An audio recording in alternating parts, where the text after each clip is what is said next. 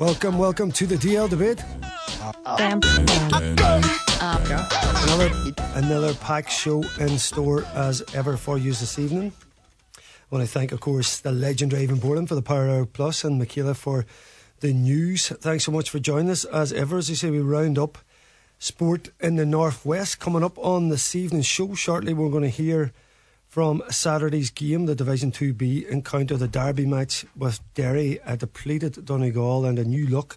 Donegal in many ways gave Derry a game, certainly in the first half, faded out a bit in the second, and still put a lot into the match. You're going to hear shortly a couple of interviews. Niall Cleary, former Donegal player and, of course, joint player manager at Setanta now, and we're going to hear from Mickey McCann, Ryan Ferry, caught up with him. After that, we're going to hear from Chief Sports Writer of The Star, Kieran Cunningham, and all the scenarios of the start of the GAA football season. Of course, what it's like, I suppose, from the capital's perspective and sports writer's perspective on Jim McGuinness and where Donegal can go this year. Of course, Mary Coughlin's appointment as the chair. And, of course, our wee man across the next county, Mickey Harte, what he thinks of Derry's chances of going all the way this year. Being always interesting and great to chat to Kieran. Just a wee change from what we were supposed to be doing this evening. John McNulty, the ladies' boss, was to be on. John's going to come on another evening, and we're going to hear from Maria Kelly, known as Maria Devaney in GA circles. She is in with Masters, the Compromise Masters. The Australian team is coming over to play in a ladies' series, and she is a selector and coach with that. She's going to give us an update on when that's all happening. But I say, first up on the show, we look across to the hurling. And as I say, Donegal's defeat to Derry in Division 2B. And first of all, I caught up with, as I say, Niall Cleary. I'm here with Niall Cleary. Niall, Derry at home, it was billed as a massive derby game. Derry, of course, coming down from 2A. It was going to be a difficult proposition, particularly with players missing today. Level at half-time, but Derry showing their class in the second half. Yeah, definitely, Brendan. When you look at the game from the start, how many players Donegal were down? Probably down 7 or 8 players, and real big players for Donegal, leaders. You know, it was always going to be a challenge, but they'll be delighted with the first half.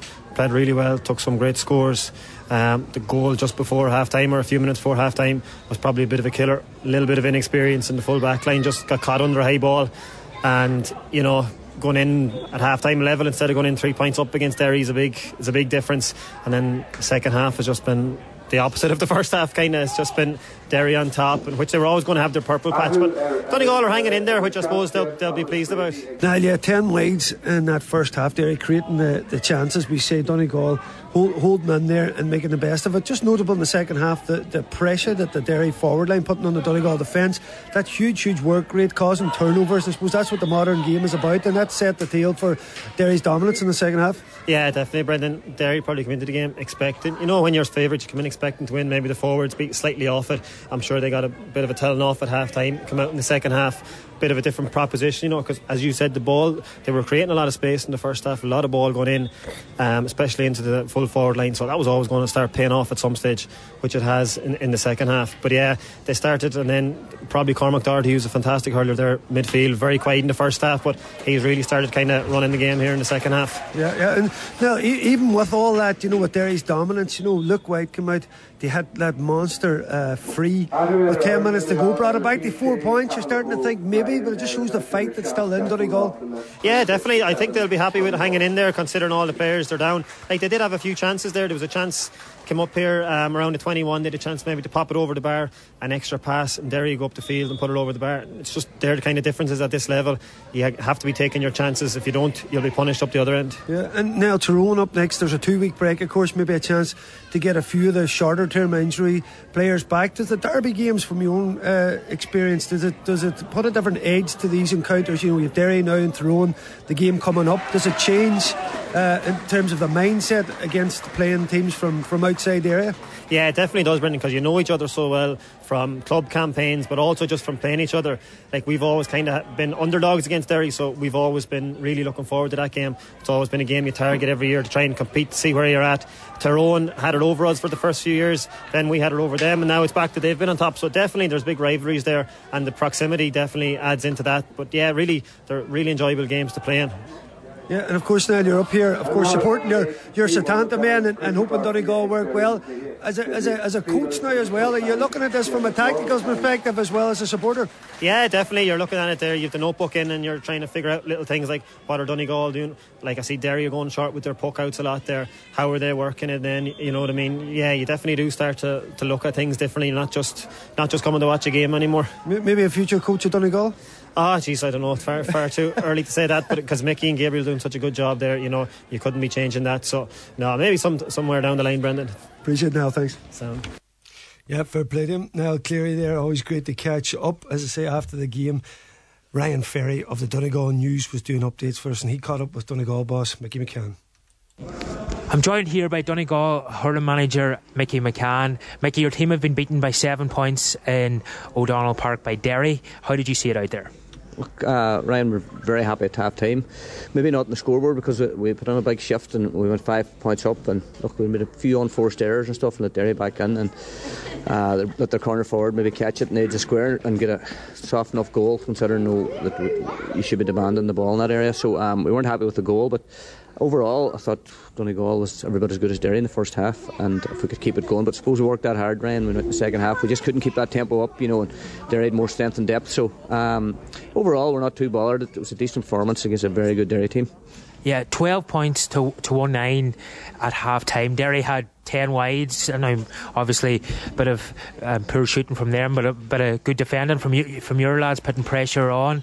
But you were 5 points up at one stage, and you were playing very well. Josh McGee Cronley showing well at corner forward. Liam McKinney was going well. Were you disappointed that you weren't fuller ahead then at the break? Yes, I suppose even your 4 or 5 up at half time, if you held on that read, Ryan, it would give you a chance when they get a purple patch that maybe if they got a run on you 4 or 5 that you'd still be well in the game level or whatever. But we just couldn't get that 3-pointer on the day. Derry defence very solid, and they guarded the net. You know, they got numbers on around there, so we never get inside away a lot. And against teams like Derry and hurling, you have to hit them 1 or 2 goals like they did, and it gives a wee bit of daylight. You know, 2 goals that they got, they've been a 1-point game. So the fact we didn't get the 3-pointer on the day wasn't going to be enough to beat Derry. Yeah, and you went 23 minutes in the second half without a score, and just you seemed to lose your way a bit. And I know the likes of Cormac Doherty in midfield for Derry started to take over, and maybe just things started to go astray for you. Yeah, a big momentum swing. They just kept clipping away, you know, and before you know it, in hurling you're level 1 minute, and 5 minutes later you're 4 or 5 down. It's not like football as such, but we did. It was a bad 20 minutes to start the second half to push first try. I think we had a point early enough. It was a point each, and then after that they had 5 or 6 in a row. So as you say, 23 minutes without a score in hurling, it's not going to be enough against Derry team, who's probably favourites to win the division. So you can't have long spells like that in hurling with no scores. In fairness though, there was good character showing that nobody threw in the towel. It got 3 points in a row then to bring it back to 4-point game, but Derry just steadied up then down the home straight. Like we did, and look, they're a super team, and it's as good a Derry team as I've seen since I took the job, maybe, you know, because there's 6 very quality forwards there, you know, in a very strong midfield with Cormac and Rory O'Mianáin, who causes any team bother, you know. But overall, Ryan, we were very happy with this performance, you know, considering the amount of bodies we're missing and the big turnover in players from last year. You know, we're just counting this 9, 10, maybe 7 starters in the record final not out there. So you're asking young boys to go in there and play against Derry at one of their first starts, and it's going to be a big ask, but it's a good learning curve. You know, we know Derry is going to be the team to beat, but look, we'll just lick our wounds today and move on to the next match. Yeah, so you have a break now next weekend before playing Tyrone, is that correct? Yeah, with Tyrone away to Tyrone and away to Roscommon, and then home to London here on St Patrick's Day. So look, if you can get a couple of victories out of them 3 games, Ryan, it could put you in a position where you're in the top 3 spot, and really that's all we're after with the restructuring of the leagues this year. Yeah, and are we likely to see any of those experienced men back for the Tyrone match? Well, Sean McVay and Conor O'Grady are out of the country. They'll be fully good to go training again Tuesday night, and we're Rory Campbell, who's carrying a wee niggle. I expect Rory to be grand come the Tyrone match. Long term is Danny and Decky's probably going to be the championship, and Dara Malija, who's Cav, maybe back towards the Roscommon game. Richie Ryan and Mick Donoghue and Cricky McDermott have opted out this year, so look, big turnover, Ryan. If we can get 2 or 3 back at a time and then go into the championship, we should have another couple back, and not to forget Ron McDermott just coming back from a cruciate injury, should be back the start of May. So We're down a lot of bodies, right? No excuses today. The team out there was well able to compete with Derry for long periods, but if you had a bit more strength and depth, we maybe could have seen a better second half. Yeah, thanks very much, Ryan Ferry. Great stuff. Mickey McCann doing a brilliant job as ever. Kieran Cunningham is waiting to come in, and we will hear from him after this break. Yes, welcome back. Now I'm delighted to say I'm joined by Chief Sports Writer with The Star, Kieran Cunningham. How are you, Kieran? Not so bad, Brendan, thanks. Living well in the capital? Living, keeping the head down, living low. Living down low these days. I think we get like that as time goes on. We're less attracted to the lights and more to the chill out. Yeah, no, just not able for it. I was actually going to Donegal on Thursday, but it'll be... I'll say a quiet weekend. Yeah. It won't be, maybe 1 or 2 pints, that'll be the height of it. Sure, but it'd be nice in Glencoe-Kilkenny now, see a few old friends and catch up with the family. Get a bit of skinning. Get a bit of skinning. If Noel Hickory's about, yeah, they'll be skinning. We used to joke there in the county squad with aftermatch pints and the crack that, there's certain groups you needed to be in, and if you weren't in them, you could be getting skinned, Yeah. So, if you're in Noel's group, you're getting skinned anyway.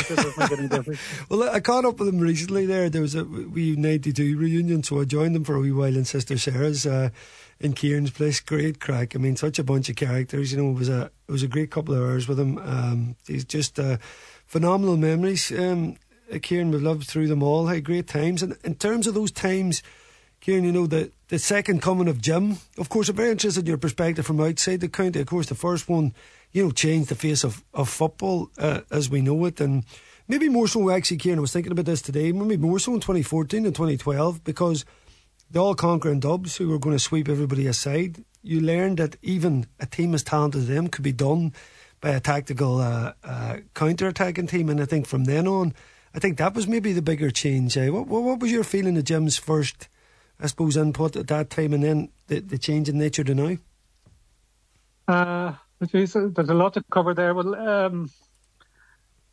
I remember. Do you remember Ollie Murphy used to play for Meath? Well, Ollie's a great fella. Like, yeah. He keeps, you don't see him much around. He's not somebody who crops up in the media, or, once he hung up his boots, he walked up at the sunset. He was still playing around. He was still playing in goals for his club, I think, around the age of 50. He's a great character. But I met Ollie one time, and I was talking to him, and I was asked about Meath, and I said, you said the foot on Dublin's throat for years. How did you let them get back on top? And he says, Kieran, we lost a bit of madness. He says, you need the bit of madness. He says, a lot of the Ulster teams are that. And the thing is, Donegal had that bit of madness in a wrong way for a long time. They probably held us back.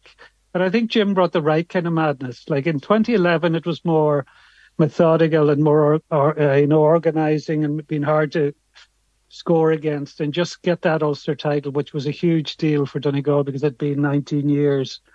And then when you got more ambition and worked in the transition game and the attacking game, and I never forgot, I always hated Donegal being described as defensive after that, because they weren't defensive, they were counter-attacking. And you saw that in the tallies they put up. They put a lot of very big tallies in 2012, 2014, because of injuries. 2013 was a write-off, but... there was also the bit of madness. I always think, if you watch Jim Gavin's Dublin, he's hugely successful. But it's like if you take the soccer comparisons, because get into that because Jim has spent so much time learning from soccer. But they were like Guardiola's Manchester City, yeah. They were just very calm and composed and just won it out. And people were saying they were quite kind of boring. But I think Donegal are more like Klopp's Liverpool. That even if Liverpool are 2-0 up with 10 minutes to go, there's always a bit of jeopardy. There's always, there's still 5 or 6 people up pressing and a high line at the halfway line. Anything can happen. And I think it's brilliant to watch. And I said, we're only basing it on the evidence of the McKenna Cup and a challenge match and, 2 Division 2 games. But I think there's a germ or something there happening with Jim, and this year might be... Yes, welcome back, folks. Kieran, are you back on the line? I am. I didn't even realise I was gone. I was talking away to myself. Do you know, I tried to ring you there. The phone was going to the answer machine. We were queuing up a track. Funny, Joe Dex is with me here, and he was like, what do you want to play? Do you want to play this? And I was thinking, this track's going to represent me now. And I was like, no, not that, not that. I was like, what's wrong with my head? And then you just landed back in, Kieran. Good timing, my man. Good to get you back, sir. All right. Where was I? What, no, sure, ask me another question. Where were we? I don't know where we were. We were around. We had a talk about Ollie Murphy and the badness, I suppose. You were on about Jim and the evolution of the team. And yeah. How Donegal were actually a counter-attacking team and you didn't like them being called defensive and what Jim had brought, I suppose. And you were saying then, we're obviously very early into this tenure, you know, but you're seeing the seeds of something good happening. You are, and I don't know if you heard it when I was saying that, but I think Jim was obsessed with Mickey Harte and Tyrone when he came in the first time about breaking them, because I think he thought if you're going to have any ambition of doing something with an Ulster team, you have to break the dominant team and the dominant manager. And I think he sees Derry as a dominant team now. Which clearly the evidence is there that they have been the last couple of years. So I think he will be gearing everything towards Celtic Park. You know, there's an argument that Ulster isn't anywhere near as important as it was because of the change in the All-Ireland series. And, you know, you look over the years since, like you mentioned, 92 and meeting some of those boys. Like since Donegal were in that, Donegal have only been in, one, two, three, four All-Ireland semi-finals since 92. Mm. You know, so... since the change of the system, even when Donegal were winning quite a lot of Ulster titles, they weren't backing them up with getting to the last four. And ideally for me, if I was to say what ideally I'd like for this year for Donegal is getting promotion and get the All-Ireland semi-final. If they win Ulster, it's a bonus. But, to expect them to win the All-Ireland or be All-Ireland contenders in the first year back, with Jim is out of it a while, getting to know new players, them getting to know him. And he'll have new ideas that he wants to impose. Like it's hard to do that in such a short space of time that you have now. Like I wouldn't rule him out ending up in the final if they get to a semi-final or winning Ulster. But at the moment, getting promotion in the last four would be a great year, I think. Yeah. Funny, I asked him about promotion. His line was, is a priority. He says, if we get promoted, it is. If we don't, it wasn't. I mean, he actually... Like I talked to him a couple of times there, Kieran, very, very happy, very content. You could see, back in the game, that he grew up with and loves and you could feel that off him and such a pride and such a drive for the team. And yeah, and I heard the interview you did with him, Brendan. It was a very good interview. And I've heard him after games a couple of times as well since he came back. And he's been remarkably open compared to most county managers. Like he's explaining... He'll explain after a game what he was trying to do and what didn't work and what did work. And he's talking about plans, that they'd like to, about how the game has changed and things that other ways he thinks it might change and things he thinks he might bring into it. And it's really refreshing to hear that. And, and I think people are kind of brushing past. Like, to me, some people would throw it at Jim, that he tried soccer and he failed. But to me... I like you look at the percentage of people who try to make it as soccer managers, and there's stats there in England, over 55% of them never get a second job after having a first job. It's so hard to get into. But what Jim will have learned is he's had 10 years of coaching in soccer and doing all the badges and coaching in different environments and in different countries, and you pick up a huge amount of knowledge. And I see even something like a soccer now, like Arsenal. I don't know why more teams don't have it, but Arsenal have a full-time set-piece coach. Yeah, that's right. The improvement in their free kicks and corner kicks is unbelievable. Like they score so many goals from it. And set plays was one of the things that Jim concentrated on as a coach. And I think there's room for imagination with that in Gaelic football. Like if you have, there will always be a time in games. Or 5 minutes ago, you need a goal. You're going to get at that scenario at some stage, and you will get a free around the middle of the field at that stage. You can work some kind of movement then that you create a goal chance. That you just pull the defense out. But you see, it's amazing now, because soccer, Gaelic football used to be sometimes compared to rugby or even rugby league, but tactically, it's so similar to soccer now, in the emphasis on the attack and press. On sweeper keepers, on the goalkeeper being used as a playmaker, on having two low blocks in defence when you don't have the ball, we're trying to work turnovers as quickly as possible when you lose the ball. There's just a lot you can gain from it, and it's really exciting when you see that attack and press when you're throwing so many bodies up, and there is a risk reward thing to it. And you will see that thrown at Klopp's Liverpool. Like, people say, that high line, like one ball and the guy is in one-on-one. But he knows that, and Liverpool know that, and all his coaches know that. But they worked it out, and they said, we'll create more chances the other end by playing this way, so we're sticking with it. And sometimes, bravery brings its own rewards. And I think, you look at that, the 120 against Cork, getting that kind of score in January is a good sign. Yes. No, it's a good sign. There's a lot to be positive about. Yeah, listen, great points there, Kieran. And listen, I think that's the case. You just always, I suppose, even though Division 2 has got stronger now, particularly with the resurgence of Armagh and with Galway and those teams putting the squeeze on the old Division 1, the teams that tended to be about there. Remember, it used to be Roscommon and Cavan. These teams would go up and they'd go back down. But now, a lot of teams are getting their act together. I still think there's a decent drop-off to 2, and what Cork brought on the day, particularly in the second half, was burnout. We played well, Kieran, you're right. And Jim himself says he's not finished with soccer yet. He plans to go back to it. And just you mentioned Harte there and targeting Harte, Kieran, in terms of the season. Is it best then that we have Derry round one? Let's say we lose to Derry. You're coming fresh at the group stages. In many ways, that is probably the best draw we could have got. Derry first day, if you beat them, you're on a roll. You're in a great position to win Ulster. And if you don't, then you're fresh going into the group. Yeah. The one thing I would say, I wouldn't say you're it'd be a good big scalp, but I wouldn't say you're in a great position to. I'm not sure I'd say you're in a great position to win Ulster, because Tyrone, Tyrone have problems, but you still go through the players they have. They have a lot of quality. Armagh have been very unlucky. A couple of penalty shoots in the last couple of years has stopped them from making big leap forwards. They could have gone either way, Monaghan were very, very close to making the All-Ireland final last year. Cavan put it up to Donegal for a lot of the time last year. Downer definitely improving under Conor O'Grady. So I wouldn't take anything for granted. I think Donegal would, if they did beat Derry, they'd be hard to beat. But the hard one is interesting, because I remember talking to Sean Cavan about this, and I meant to check it just before coming there, but Derry won the McKenna Cup under Mickey there, right? I'm not sure how many he's won now. I think it might be 13 or 14 more. He's won an incredible amount of McKenna Cups. And it's Sean Kavanagh was saying to me, he just wants to win every game. Like everybody, like you saw a couple, like Armagh were playing a B team in the McKenna Cup, and they were sending their first 15 out to play challenge games against Dublin. Strong Dublin teams, so they put more store in challenge games than McKenna Cup. But Harte always wants to win it, and then he throw everything at the league as well, and then throw everything at Ulster. But I think that could backfire on him. I think it's completely wrong that I know they've had a break now. A few that went off to Spain, I think the Glen lads, Connor Glass and that. But I think going straight in to play Kerry, less than a week after winning Club All-Ireland.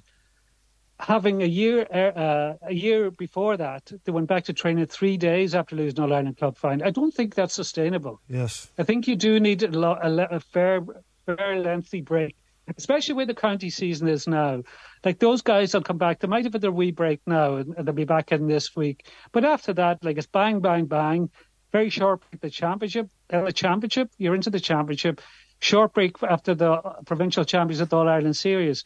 And you ask yourself, if you are like Derry and have ambitions to win the All-Ireland, is it possible to push yourself that far? I just have a feeling there could be a little bit of burnout coming with Derry. Yeah, listen, kid, I totally agree. I thought that was crazy. And even I was at the McKenna Cup game where Derry kind of showed where their level was at in the second half. And I know it was a McKenna Cup, but the way they kind of bossed the game. I know we were missing a few players, but so were they. But Harte said, listen, I'm leaving the door open. I could not believe, away to Kerry too, of all things. And you just mentioned there, you highlighted the likes of Meath, you were on about that time, Ollie Murphy and the bit of madness and that, and, Donegal at that time. And surely then, Kieran, that in GA, you still need that fire, a bit of madness. And there's only so much of that is in your head. So if you keep going into big game, so obviously Derry are targeting the league. I think they could very easily win the league. So those lads have to go up for that. Then you're in the Ulster and then in the group stages of the championship. So when you want them at their best, which is if they get back to where they were last year, is a semi-final, they take them into the final. Are they, as you said, I can't see how there wouldn't be some drain on them, whether it be physically or emotionally, in terms of getting to that, that high level you want to be at the peak time. Yeah, no, I know. We'll see down the road, but I think they're a very good team, and they're a team that that might well win Ulster again, might well be an All-Ireland semi-final or even get to a final again. But I think that they are missing that bit of quality, particularly in attack, I think, to win All-Ireland. I just think that maybe even one quality forward more they need. Like if Shane McGuigan and Conor Glass had a quiet enough day or well held, I'm not sure you'd be that confident that there's two or three others to pick up the slack. Yeah. And I think, I have seen comparisons made with Jim McGuinness' first Donegal team. But I think Jim had far more an attack to work with, and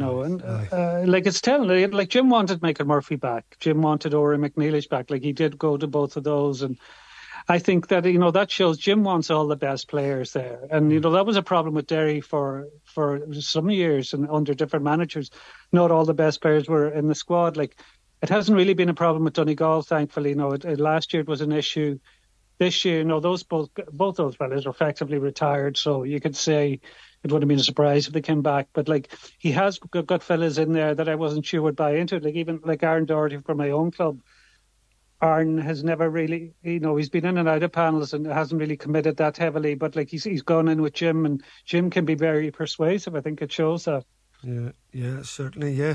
Listen, I totally agree about Derry, and listen, McGuigan is unbelievable, but you're right, Kieran, should he pick up an injury or something? He is so integral to what they knew. That young Murphy boys come on well there. You said it, sometimes it'll take them a few years to be that type of player, Loughlin Murray, there's a lot of boys, Shea, son of the Derry 93, what do you call the captain? That's his nephew. They have some young guys coming through there that are good, but whether they're up to that level again of where McGuigan is, I think he's unbelievable, by the way, and he can be the difference in every one of their matches. But should he have an off day, be marked out of it, is the same scenario, I suppose, as Clifford and Kerry in that as well, the integral nature did. But Kieran, just wonder about go ahead. Sorry, just a quick one, that Brendan, because I was looking at the players that are available to Donegal. You are going to get injuries and maybe suspensions at different stages, but it's you have forward options that you haven't always had there. You could pick out, and we'd all probably have different six that you would pick, and you would still look and say, "Oh, there's 3, 4, 5, maybe even 6 good forwards there that I'd be happy enough to put on one." And often it was a case you would have 1 or 2 forwards on the bench you would trust, but I think there's more than that now, and that's really important.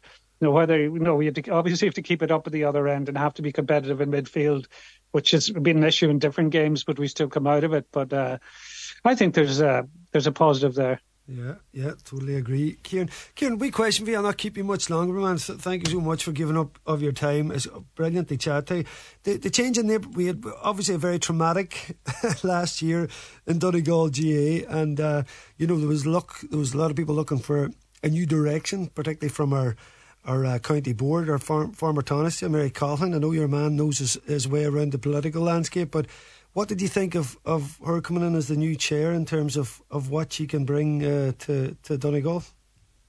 To me, it looks like a positive, because she's hugely experienced. She's a huge amount of contacts. She's been in all sorts of tricky scenarios. You look at when Mary was Taoiseach, it was a very grim time in politics, with the bank crashes and everything else. She's used to dealing with all sorts of stuff being thrown at you, and she's a very straight shooter. I find with Mary, she'll be very blunt, and she might put some people's noses out of joint, but sometimes there's no harm with that. And I think she will be an asset as well in terms of fundraising, and whether we like it or not, money has become so important in inter-county game. It's become a crazy arms race in many ways, but. Yeah. If you want to be competitive, if you want to win silverware, be the business end of the championship, it's going to cost a lot of money. And both Jim and Mary coming in will help Donegal in that regard. Yeah, and I suppose Sinead Breen's in there as well, and we've got some new faces, some new ideas, and she's very positive. You see her around the games and that. She's such a love of the game and the whole setup of it. And I was at Pettigrews dinner dance a few weeks back, and Mary was there, and you're right, Kieran, she's so adept at handling situations. I think from the back of last year it can be only positive. Kieran, the money thing, just last question on that. You mentioned the Premier League, the side that spent the most money there. I think the majority of the Premier League teams won the championship. Now we have the case of the highest ranking teams in the country. You could put them in their place by money as well. You know, that impact is massive, and it's changed the whole nature of County GA.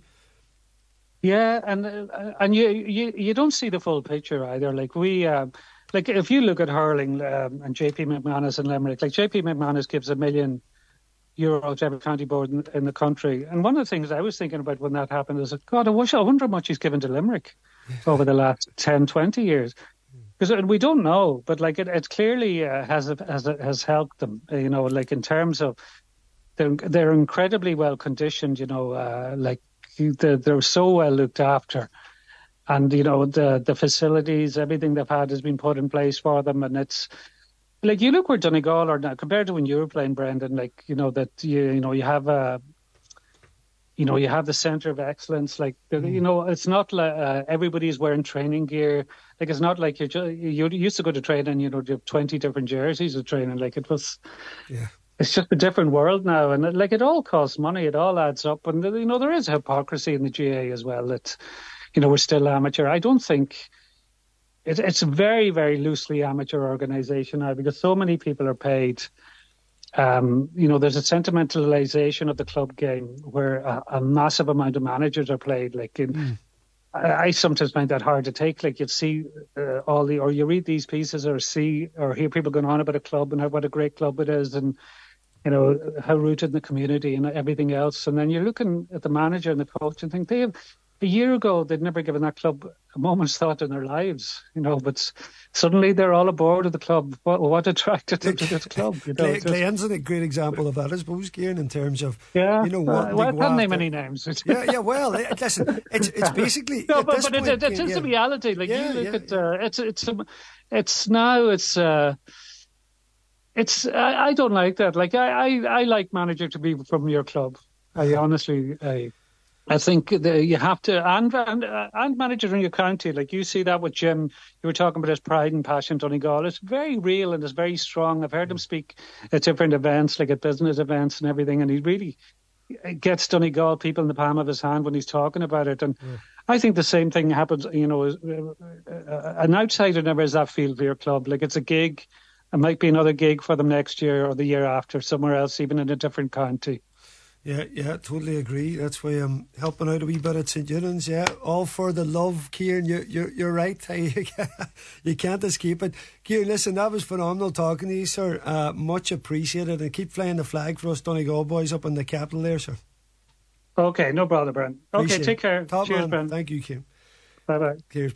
Kieran Cunningham there, Chief Sports Writer with The Star. That was a brilliant interview. Always great chatting to Kieran. Great insights. Say after the break, we're going to speak to Maria Devaney. Yes, welcome back. Now we talk to a woman, she's got two names actually. She's Devaney and she's Kelly. She's Devaney in her GA world, so that's what we're going to call her now. How are you, Maria? I am brilliant, Brendan. Thank you very much. Sorry, Alan, about that. Now, obviously, she's hitched up to a good Mayo man, Alan Kelly. Maria, the news broke in the family there that you were asked to join in with a new compromise rules, Masters Ladies squad. Yes. And Maria, could you give us a bit of background into how all this came apart and when it's coming up? Yeah, Brendan, thank you. I suppose it happened fairly quick. It was like an early Christmas present to tell you the truth. It happened in December, and the International Rules Masters Men over 40s and over 50s is happening on March the 9th and the 16th. And the Aussies are bringing two big, strong teams coming over for that. But they also announced that they were bringing, for the first time ever, an over 40s Masters women's team. And, you know, John Pat Sheridan's over the Masters group here in Ireland. It's a big task. We don't have a Masters women's team in any of the counties, but fair play to him. He says, let's do this in this short notice. Let's pull a management team together. And so there is one person from each province, and I'm representing Ulster, and we've Michael Moyes from Mayo, who you would know, Brendan, played for Mayo and managed the Mayo ladies, played the international rules as well. TG Collins then from Munster, who's down with the UL ladies GA and the Sigerson, and Samantha Lampard, and used to be past captain of Tipperary, and then Eamon O'Brien as well, who would manage a lot of teams, the women's teams in Laois. So great management team, and in fairness, the I suppose it was a less headache for me, or head pain for me, is that the 23 girls were already selected by each of the masters teams throughout the different counties. So we didn't, because you don't have time for trials, so we were given the list of players, and some of them played counties, some of them haven't. And we started our training plan, and we're tracking towards now the 9th and 16th of March. And Maria, just that list, who was able to come play that? So they basically give you the cream of the crop of players of that age, but that would take a bit of work getting that all together and just figuring out, because obviously you want certain players to do certain roles and that, so it's a huge thing to kind of pull together a squad like that and get them ready for a game. Because I suppose you're thinking, what are the Aussies doing on the other side of the world? Have they secretly been training this last good few months and got this really good team there? I suppose that's a small bit of a fear in the background. Yeah, well, you said it, Brendan. I'm like going, right, okay, what is this Aussie team? Because they, a lot of girls would have played professional NFL and then, I was trying to sneak photographs of them training, going, geez, they look very tall, look very lean. What are we up against here? But yeah, it says before, playing years of county, I know so many players throughout the country, and probably would have loved a chance to play, but it was because of the timelines were very tight, that really each of the masters that exist in the 23 counties, they nominated. I'm not too sure how that came about, whether you had to still be playing or what the protocol was, that was. But we literally were given the 23 names. And as you said, you're looking to a goalkeeper, where does people play? But I think the whole point of this was it was going to be enjoyable. It's never been done before, Masters. And, Brad, I cannot tell you the buzz from the girls, because this opportunity to play for your country, like we've never had that before, and from a Masters perspective. And these girls are just buzzing. We've had two sessions now so far. And, the hype and the excitement, and they are getting stuck in. And if anything, it has opened up the door to, God, maybe we could be doing something like this, because the Aussies have this set up the last couple of years. They have this Masters over 40s where they play and come together. And, maybe we've done it from a interprovincial perspective, because now we're in our 40s and you keep getting younger, Brett, and you're nearly younger than me now. This is, but the body can be sore. So senior county football or club football and the demands, and you're marking a lot of people younger than you, the appetite may not be there. But something like this where you train for, a couple of weeks and you play over a weekend could give the over 40s or the women who played football something to a goal that they could achieve to. Because as I said, the appetite is definitely there, and these women are flying and they're fit. Diane Toner's representing, or Diane McGlynn, married the great Frank McGlynn. She's representing Donegal and absolutely flying. They're doing the running and they're just getting all geared up now for these two test matches. Yeah, and just on that fitness, Maria, then, is there? I remember way back in the day there playing the Aussies, and we had to do fitness tests because the game was so physical and that, and say, at that stage, maybe the first year, 98, it was still knockout championship, so you could have a good few months before there was a trial. So I think the guys were worried maybe you wouldn't be fit enough for this. The way in a trial you can do so much, but maybe not be the fitness. But we had those, the bleep tests. We had to do them. God, I hated them. So you had to get all nightmares over. I think you had to get the over 11 or something to even be in contention. I remember doing it up in Dublin. I don't know. Have you put the girls through that? Well, if we did, we wouldn't probably see anybody again. Put them off. No, we haven't. Michael Moyes is amazing, and he's kind of manager, and he gave them all a fitness regime to follow over the 7-8 weeks before we meet. But again, the premise is that, it's 18 minutes and 4 quarters and 5 minutes subbing on and off. It is the unknown. We've never done this before, and we don't know what they're like. But, I was really surprised. Some of these girls I remember marking give me nightmares, Brendan, and I'm like, I would say that to them. I've fallen around the pitch when I was playing for Donegal. But, geez, they're in great shape. Michaela Downey there from Down could still be playing in full forward. She nearly put Eamon and all in the back of the net there last Saturday. And we're learning, the new rules as well, and the tackling and things like that. But, I mean, they're going for it. There was no standing off. It was going all in. They're physical, but we're having the crack as well, and that's the big part of it. These people are going to be bringing their families down to these games. They're a lot of them have children. They're going to see their mothers play for Ireland. It's incredible. It's really great. And you know, the men's too. You have Paul Callan playing for the over 50s, and you have Conor McShane here too, part of my club here in Portmasters, playing for the over 40s. And there's so many people going down and to watch them, and I just think it's incredible that you can see your mammy in your 40s playing for Ireland and these Aussie reels. So they're going to be special memories. And Maria, tactically, in terms of the Aussies, I suppose it'll be so mad. You have the two games. So the first game, all you can go on is maybe if you can find some bits and pieces of video information on the players to kind of highlight who's the danger, you know, who's the good forwards or who's the hard-running midfielders. You got to get all that together, and of course in the first game then it's bang and it's in. So I'm sure there'll be such a massive jump from the preparation to game one and then into game two when you've actually seen them firsthand, and you can kind of get a more of a tactical plan. But I suppose that's the same for both teams. Yeah, it's the same for both teams, and you know, the big thing is the fun, but at the same time, as you know yourself, and any of those guys walking on there is as competitive as can be, and they'll want to win no matter what, obviously. And I know I talk about the fun and all the rest, but we're there to win at the same time. But yeah, it is the unknown. Like, we met the Aussie team management team on Sunday morning, 9 o'clock through Teams, and they've been training away. And you know, we've only had two sessions. Did you lie?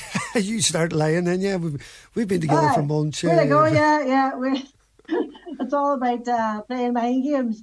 But we're all right, okay. But we are, you know, as I said, the girls are, but they're fit, and you know, tactically, you're right, Brett. And look, we're just going to go out, play our game. You know, you hear it all the time. We only know what we can do. We've seen the girls. We know the positions they like to play. And they're eager. They're as I said, training. They're getting their fitness up, ready for these games. And you know, we have the sub on, sub off. And you know, as you said, like I have been looking at photographs. I have been looking at some of the cups that the Aussies have put up. And I suppose because it's a round ball, we'd be more used to that. So the funny, you know, so the marks and things like that, we'd hopefully move the ball up a bit quicker. But you know, you really don't know to that first game, and then you've only the couple of days before the next game, so getting the bodies rested and ready to go for the 16th. And Maria, is this LGFA affiliated, or who's organising this? Who's backing this in terms of your setup? No, this would be the Gaelic Masters Association of Ireland. So they're out on their own.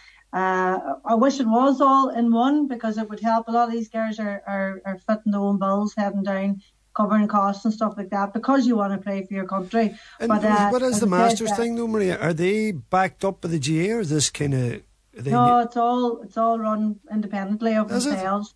Yeah. Now hopefully there's nobody coming in. You got that wrong, Maria. But no, John Pat Sheridan, he's based in Mayo, lovely man. He kind of started it, and I think they've put it out a few times, but it hasn't actually happened yet. Yeah. Now again, I could be wrong, and put a disclaimer in next week. You can correct me, Brendan, if I am. But I think they are independent. Yeah. So and again, this women's it's these guys volunteering that's keeping us all together and running the show.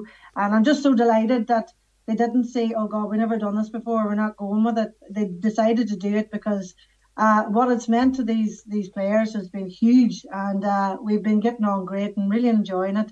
And you can really see that there's an appetite there. So hopefully something more will come of it. Yeah, well, listen, of course, the LGFA and the GA's I can't believe it's taking them as long to kind of partner up properly. I think the likes of the Masters and all should all come under the one umbrella, because really all the girls that's playing have given their life to their club and their county. And if there's something in this that they're again willing to progress and put on, and I think they deserve... all the support they can get. Yeah, I think they have that, Mothers and Others, the ladies, the LGFA have, and it works brilliant. I would have done it before my knee just won't let me play anymore. If players would only run in straight lines, I could play still, but unfortunately they twist and turn, so that's me out. But, you know, but that's non-competitive. And, you know, there's, as I said, when you go out to that pitch, it's a natural, and because as you said, you played for 20 years, club county, you can't drop that competitiveness. Now the Mother and Others, fantastic, played a great crack, and it's trying to embrace and be inclusive of everybody. But you know, there's definitely no more, like there's an appetite for the men who now even over 50s, which is amazing, international team as well. There is definitely, from what I've seen and from Girish giving me calls, going, geez, how do we get on this, Maria? And I was like, look, the team selected because of the time frame, that they would love the opportunity. So I imagine, I'm hoping that this will start the platform that we see it move on and see it progress to more counties or even in the different provincials. And of course, Maria, the last question to you, we're down to the last couple of minutes. The away trip, everybody's thinking, if it goes well, let's go to Australia. That's the shout. What do you think? I'll come with you. If you need a kit man or something. And I said to my husband, going, oh my God, I've just, this opportunity to come up. And that's the first thing he said, is a return trip to Australia. I can't even think about that. But look, we'll see. I mean, it'd have to be like huge sponsorship, because as I said, there's nobody, only ourselves, it's covering the cost. I mean, the Aussies are covering, they've got some sponsorship, but a lot of them are coming over with their families and they're fitting a lot of the bill themselves, So hopefully we don't mess up totally, and there would be an opportunity. I will be on that plane and gone, of course. Yes. But so fingers crossed, as I said, it's thank God. Alan anyway, because I'm gone that much, that he loves the GA and he's like, yes, do it. Yes. And I'm sure he's thinking there might be a trip on here for me after it. So. Yes, there's a long plan, Alan. It'll all come good for you now. Maria Magic, as ever, thanks for joining us this evening on the DL Debate, and good luck. We'll get a wee bit of update from you after the first game. Brilliant. Thank you so much, Brendan. Thank you very much. That's Maria Devaney there. Fair play to her, folks. Well, that is a wrap this evening. Jimmy and Paul, the two Donegal Jules Hollins, are waiting to come on. Trudy's there as well. They're kind of telling me to get off. Time's up, Brendan. Listen, folks, thanks for what you tuned in this evening. Thanks, Joe Dex, for producing. Head of Sport, Ash and Kelly. I'll speak to you all next week.